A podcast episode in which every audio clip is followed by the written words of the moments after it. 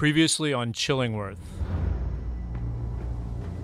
Joe Peel was different from the rest of humanity. He was what we call amoral. Joe seduced a female client while he was representing her. He did the exact same thing with four other women. Floyd was willing to do anything for Judge Peel. So the two of them came up with this bribery scheme, which essentially involved Joe, as city magistrate, shaking down racketeers. And he was in a perfect position to do that because all the warrants had to go through Joe's office. The only thing missing from the plan was an entree into the black neighborhoods. Bobby Lincoln already had a good thing going before Floyd appeared and presented Joe's proposal. He may have looked at his options and realized he had no choice. They had the perfect setup. By 1955, Joe's bribery scheme had become a well oiled machine. They were taking in approximately $1.5 million a year in today's money. And so Joe felt practically untouchable. Joe eventually became so consumed with what was going on with the bribery scheme that he ended up committing malpractice in a divorce case again. Judge Chillingworth was the one who was going to preside over the hearing. Chillingworth was determined to have him disbarred. So he decided that Judge Chillingworth had to die.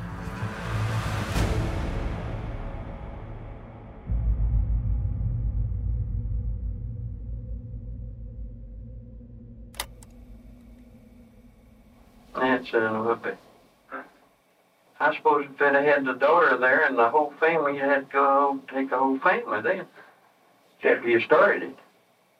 Because Every you're. time I rung that doorbell, if there'd have been 15 people in there, they'd have had to went along. Yes, I'm what I- sorry, honey. I mean, you can't, you, No, you you can't. can't say, excuse me. But that was the bad part about it. She wasn't supposed to be there. Hi, I'm John Moss. And I'm Jonathan Payne.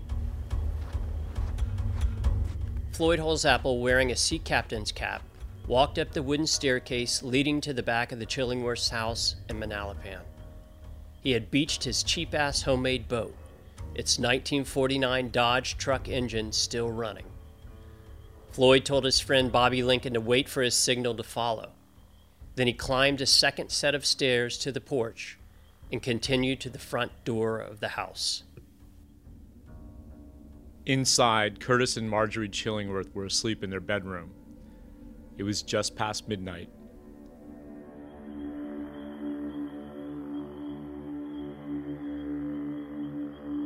Expecting Judge Chillingworth would be wary of a stranger ringing the doorbell of his isolated home so late at night, Joe and Floyd devised a plan that would prey upon Judge Chillingworth's generous nature. The judge opened the door and saw Floyd standing there looking desperate. Floyd told Judge Chillingworth his boat had broken down just offshore, and his passengers were still on the vessel. He asked the judge if he could come inside and use the telephone to call the Coast Guard. Judge Chillingworth graciously invited Floyd in to use his telephone. Almost immediately, Floyd pulled a gun on the judge and told him that this was a robbery. If you walk in somebody's house, say, become the kid, you're going to have lots of trouble with them. Yeah, well, the people frown down on that, Yeah. yes. But if they're going to rob you, they're going to give you money. Floyd is describing the difference between the way people react when you're telling them that you're going to rob them and when you're going to kill them. The judge told Floyd that his wife was in the house and that she was sleeping in another room. Floyd demanded that Judge Chillingworth call out to his wife. He did. At that point, Mrs. Chillingworth got out of bed and walked into the living room. And when she came out, Floyd whistled to Bobby. Floyd and Bobby then bound and gagged the Chillingworths with adhesive tape. and tied a section of the clothesline to each of their necks. Then ran it down their backs and bound their wrists a second time. Then they led them out the door and down the steps towards the beach. So while the Chillingworths and their abductors were heading down to the beach, Judge Chillingworth loosened his gag, and instead of yelling, he was able to pull Bobby aside and offered to make him a rich man if he'd let them go.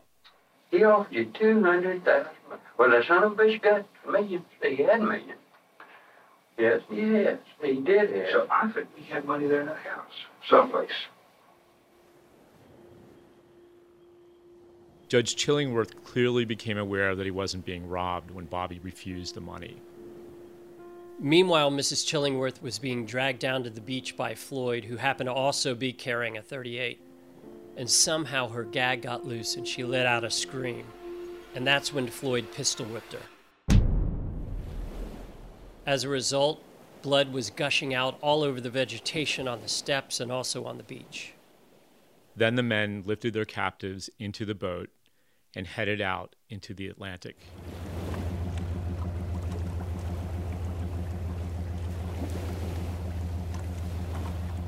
As Floyd navigated the boat away from the beach, the engine started to break down.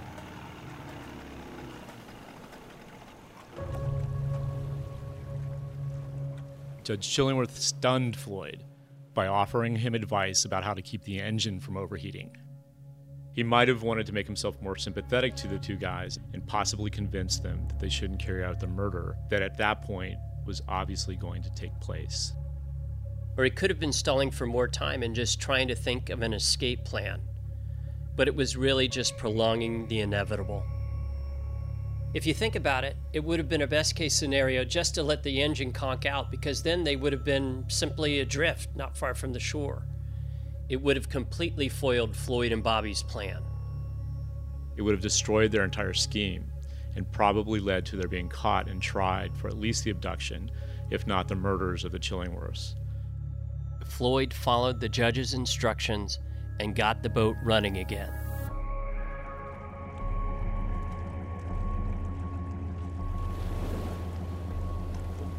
Two or three miles offshore, Floyd stopped the boat. At that point, the Chillingworths had to know that they weren't going to live much longer. So Floyd and Bobby started to attach the weighted cartridge belts around the Chillingworths. The judge and his wife exchanged I love yous, which must have been absolutely gut wrenching. I can't even fathom what that must have been like to experience something like this with a loved one that you've spent your entire life with. He was 58 and she was 57.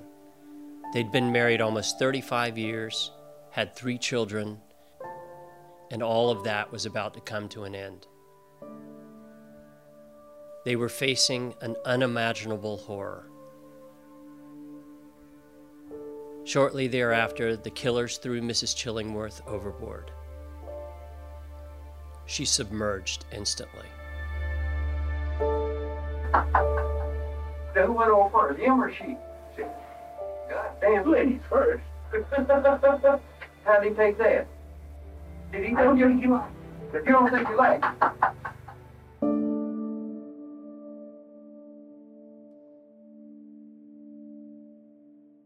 Upon seeing this, Judge Chillingworth didn't want to wait until the killers threw him overboard and somehow managed to get up, lurch forward, and jump into the ocean. Maybe it was because he wanted to control his own fate. Maybe he felt he could still save Marjorie, and obviously that was impossible at that point.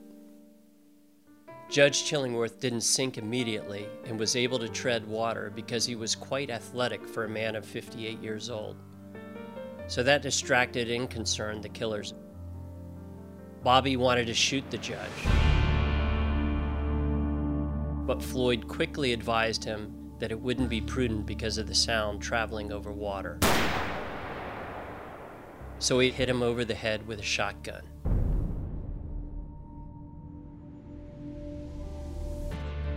Then the two men took the spare anchor and wrapped the anchor line around the judge's neck, and the weight of the anchor was too much for him. He went under quickly and disappeared into the darkness. And that was the last time anyone ever saw the Chillingworths alive.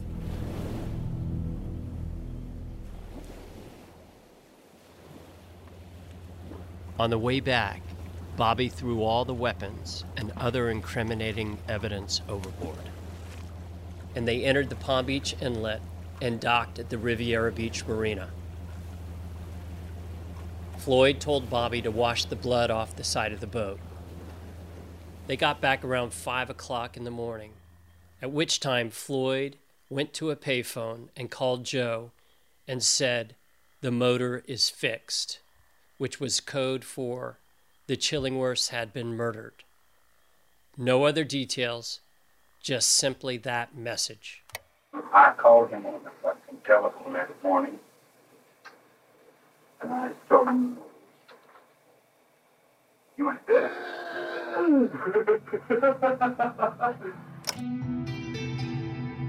Floyd dropped Bobby off at his home in Riviera Beach, a few miles from the marina, and he told Bobby to burn his clothes.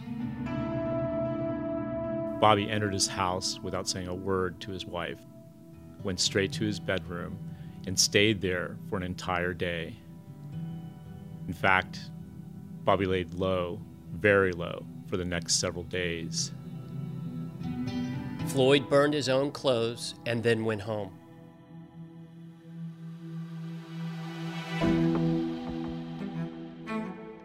The intensity of the investigation into the Chillingworth's disappearance was unprecedented. Police officers and detectives from every municipality dove into the case, along with scores of deputies with the guidance of Palm Beach County Sheriff John Kirk. Coast Guard divers scoured the reefs off of Manalapan on sea sleds. Agents and deputies searched the ocean and the coastline in helicopters. And a team of bloodhounds were brought in to try to track the abductors. In the days that followed the disappearance, no meaningful clues materialized, though everyone had a theory.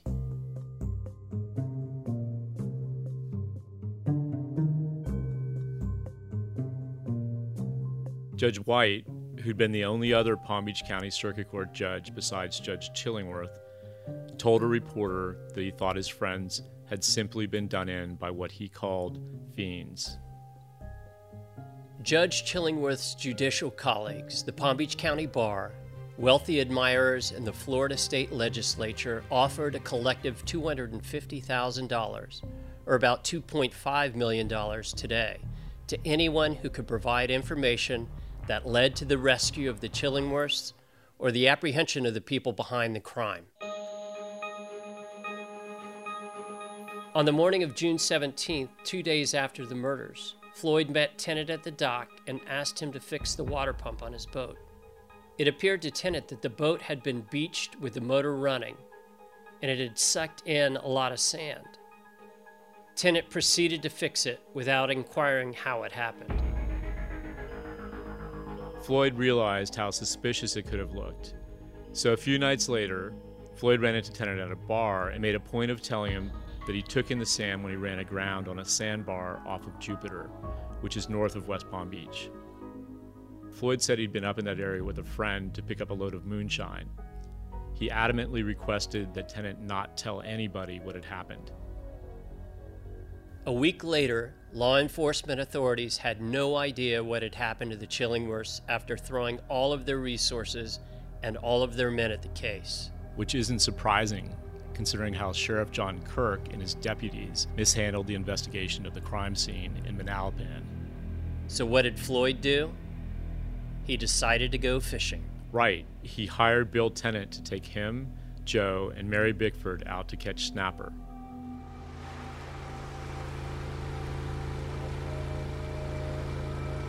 So, as Bill was chumming the water and Floyd was getting ready to toss his line overboard, Floyd glanced over at Joe and then casually asked Bill Tennant, who was an expert at everything related to the ocean, how deep the water was there and how deep it got further out into the Atlantic. And Tennant said, Well, we're over the third reef. Beyond this point, there's a steep drop off in the depth of the ocean, and pretty quickly it goes down to about 100 fathoms, which means several hundred feet deep which means at the time it would have been virtually impossible to send divers down to look for the bodies. And that's exactly what Floyd wanted Joe to hear.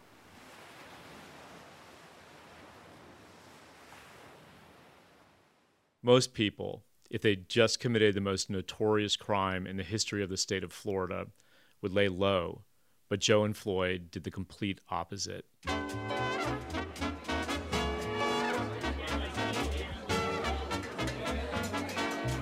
Within a week of the Chillingworth murders, a few days after Bill Tennant's oceanography lesson, Floyd and Joe met for lunch in a restaurant in the north end of West Palm.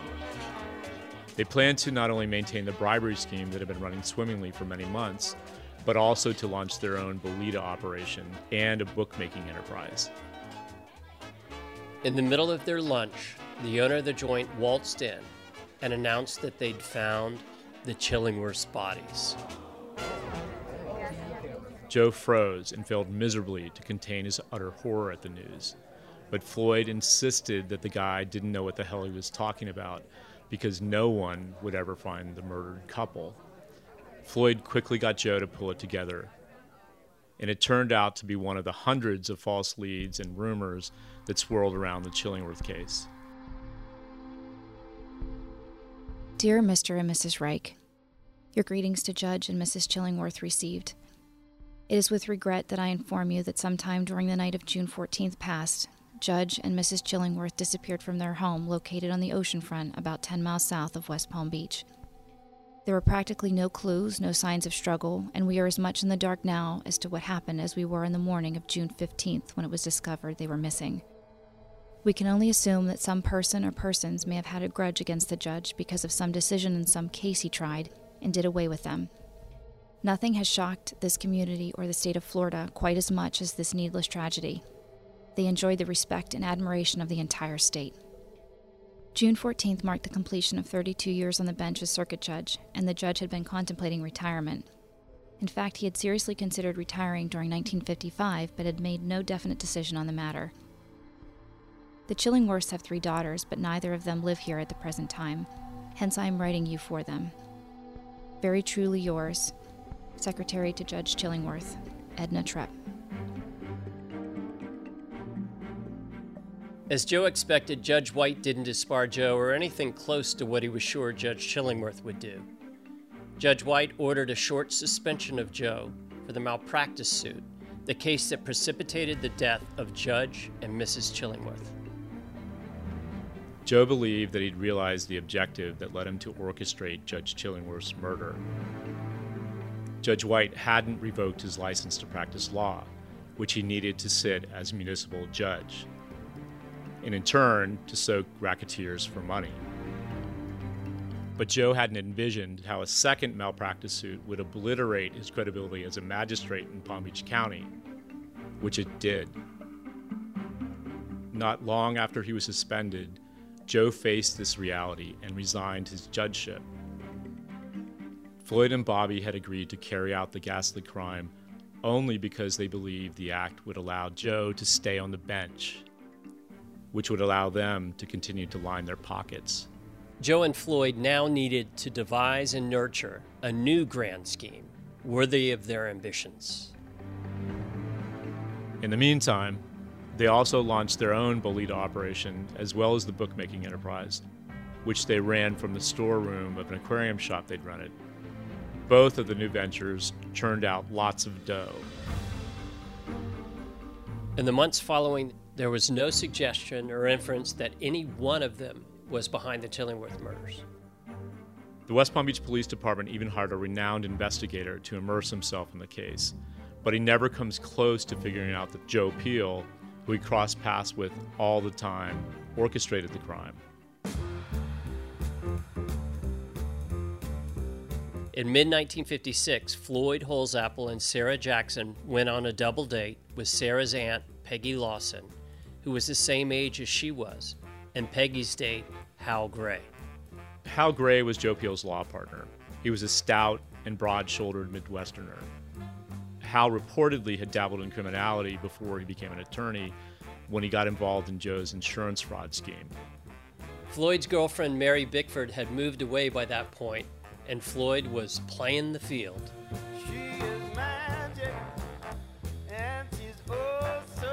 Within a few weeks of that double date, Floyd had married Peggy. Peggy was just 19. She had moved down to West Palm Beach from a tiny North Georgia town less than a year before. Hal Gray had really fancied Peggy, who looked like the sultry chanteuse Julie London, a shapely, beautiful blonde. Hal had gotten along with Floyd up until Floyd wooed Peggy away from him with his rakish charm. Then Hal found out about Floyd's violent criminal past in Oklahoma, and he began to truly loathe the man. Hal told Joe to keep Floyd out of their law office whenever he was there. Floyd considered Hal a foppish, judgmental snob. The festering ill will between his blue blooded law partner and his rugged friend was a little awkward for Joe, but he managed to keep Floyd and Hal apart.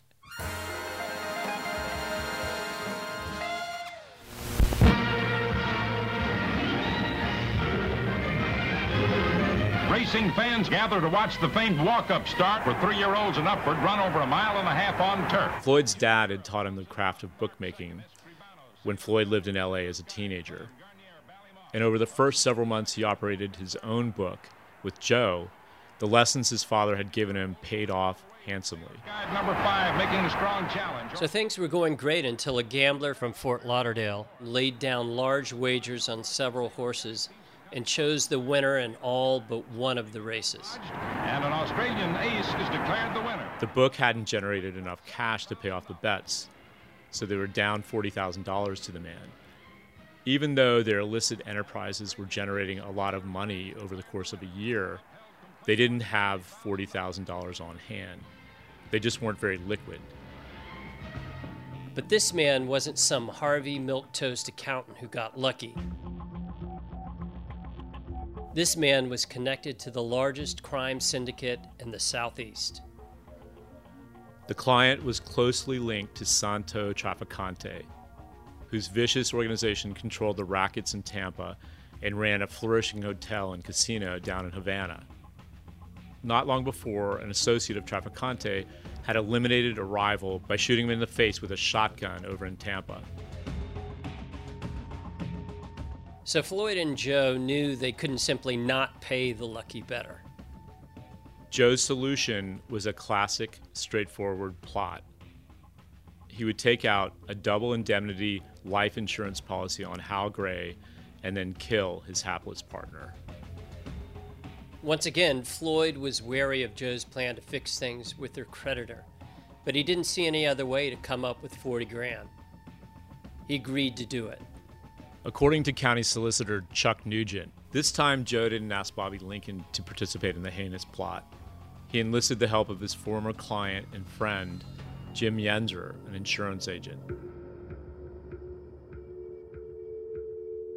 Yenzer had allegedly pulled off a few petty crimes before, but nothing like this. Once again, Joe used his wiles to entice his morally ambiguous friend into something dark. Very dark. Yenzer wrote out the policy on Hal Gray's life. Hal's name was forged, and Joe, Floyd, and Yenzer set the stage for yet another murder. As the pressure from their mob connected client intensified, incredibly, Joe assured the man that he didn't need to worry about getting the money because he and Floyd were about to collect 100 G's on a life insurance policy.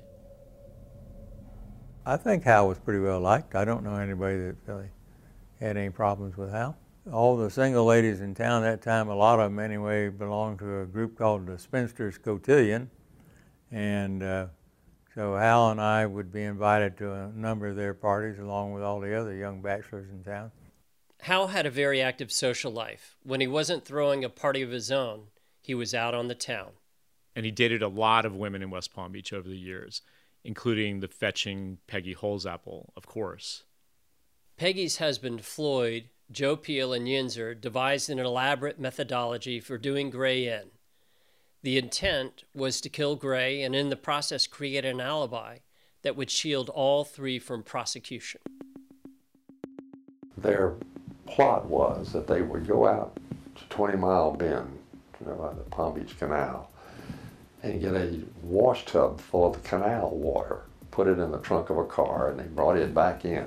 And then that they were going to uh, beat up uh, Hal Gray and knock him unconscious, and then drowned him, in that bucket of a tub of water. So he would have that canal water in, in his lungs and all. Then take his body back out and dump it in the canal. Their theory being that they would establish the time of death. And but they would say the cause of death was drowning in the canal. And at the time of death, they would all have alibis that they were in West Palm Beach. They were nowhere near the 20 mile bend. And that was their idea. 20 Mile Bend was a slight jog in State Road 80, a one lane highway that ran through farmland from West Palm Beach out to Belle Glade on Lake Okeechobee. 20 Mile Bend was about 20 miles west of West Palm Beach. It's unclear why, but Joe agreed that Yenzer would carry out the first step of the process of killing Hal Gray, while Floyd and Joe waited in the wings to dunk Hal's head in a tub of water and drown him. Joe scheduled Hal's murder for Wednesday, August 1st, 1956. Yenzer, who knew Hal socially through Joe, showed up unannounced at Hal's apartment. Hal was relaxing, actually reading by himself on a rare quiet night at home. Yenzer told Hal he was heading out that night, but he didn't want to go all the way home to get ready. Would Hal let him take a shower at his place? Hal invited Yenzer inside and went back to his newspaper. Yenzer slipped into the bathroom, pulled a brand new bar of soap from an overnight bag, and stuffed it into a sock. The sock loaded with a bar of soap was the weapon Yenzer intended to knock Hal Gray out with. Seriously. He crept up behind Gray, wound up the sock like a mace, then swung it as hard as he could into Hal's head. Hal yelled and slouched down in his chair, but he wasn't unconscious. The following is from Bill Pruitt's account of the evening's events. When Yenzer said he hit him across the head with the sock, that, that uh, Hal just grabbed his head and turned around and says, what, what are you doing? He said, Yenzer said, well, there was a spider on your head. I wanted to kill it. And uh, Gray said, well, did I have to hit it so hard? So he figured he was talking about how hard uh, Hal's head was. It's pretty amazing, but when Hal turned back around, Yenzer did the exact same thing. Hal slouched over again, but again wasn't knocked out. Yenzer insisted that he'd seen the resilient spider crawl back up Hal's neck Hal screamed at Yenzer that he was calling the police, but before he did, he called Joe to tell him that his friend had attacked him.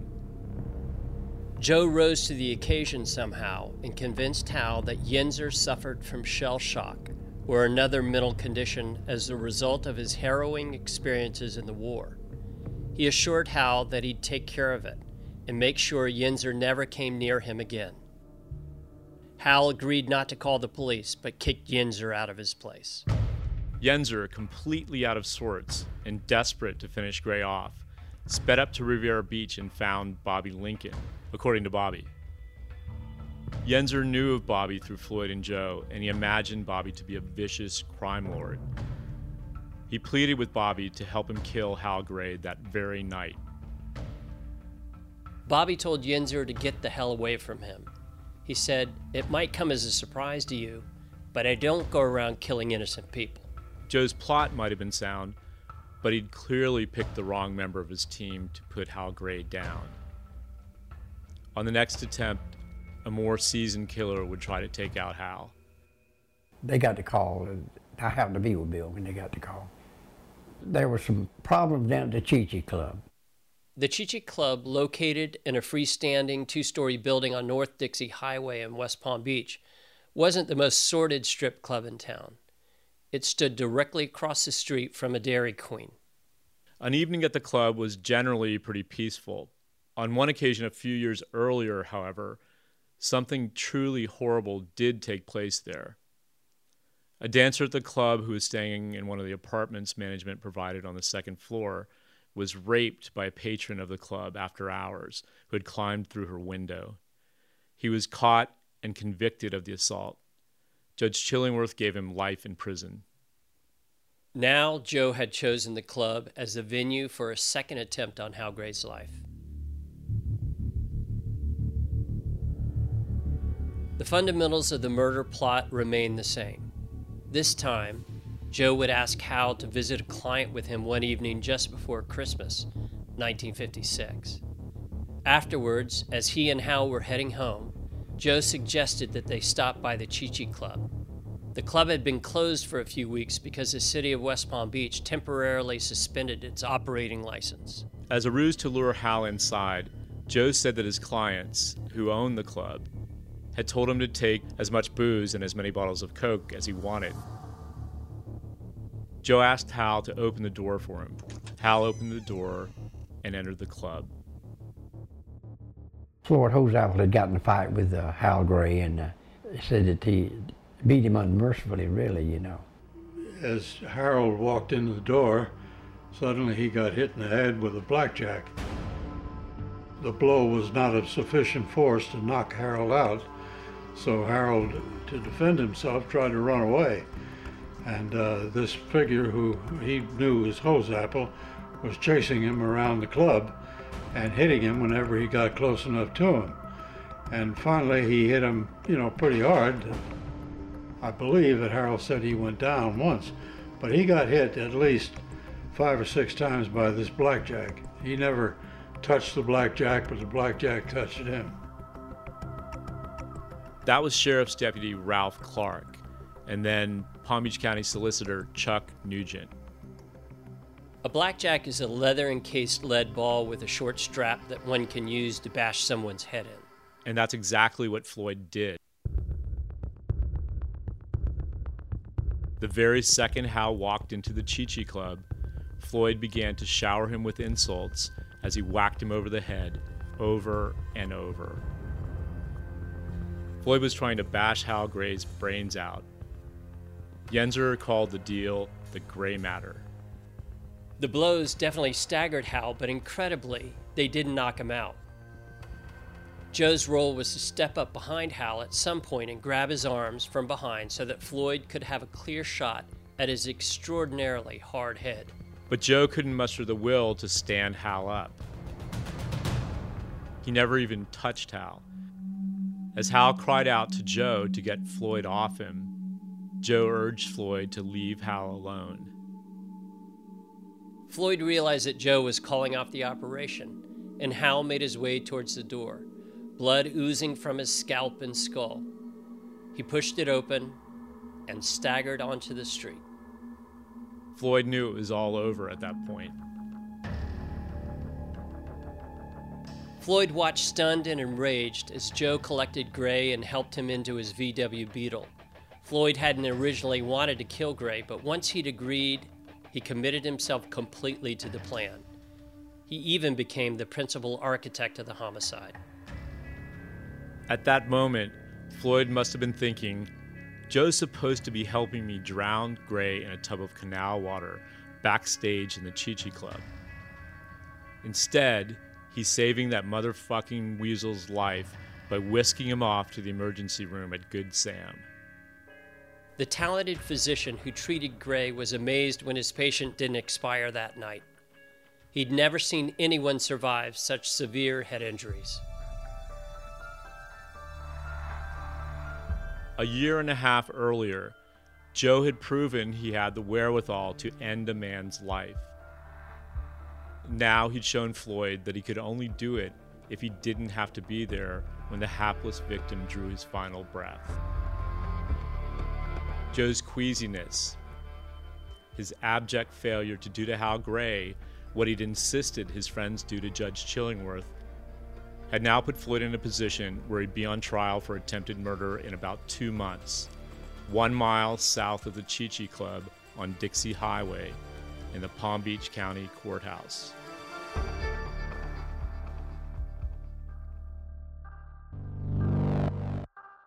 Chillingworth was created by Texas Crew Productions and Nighthouse Films.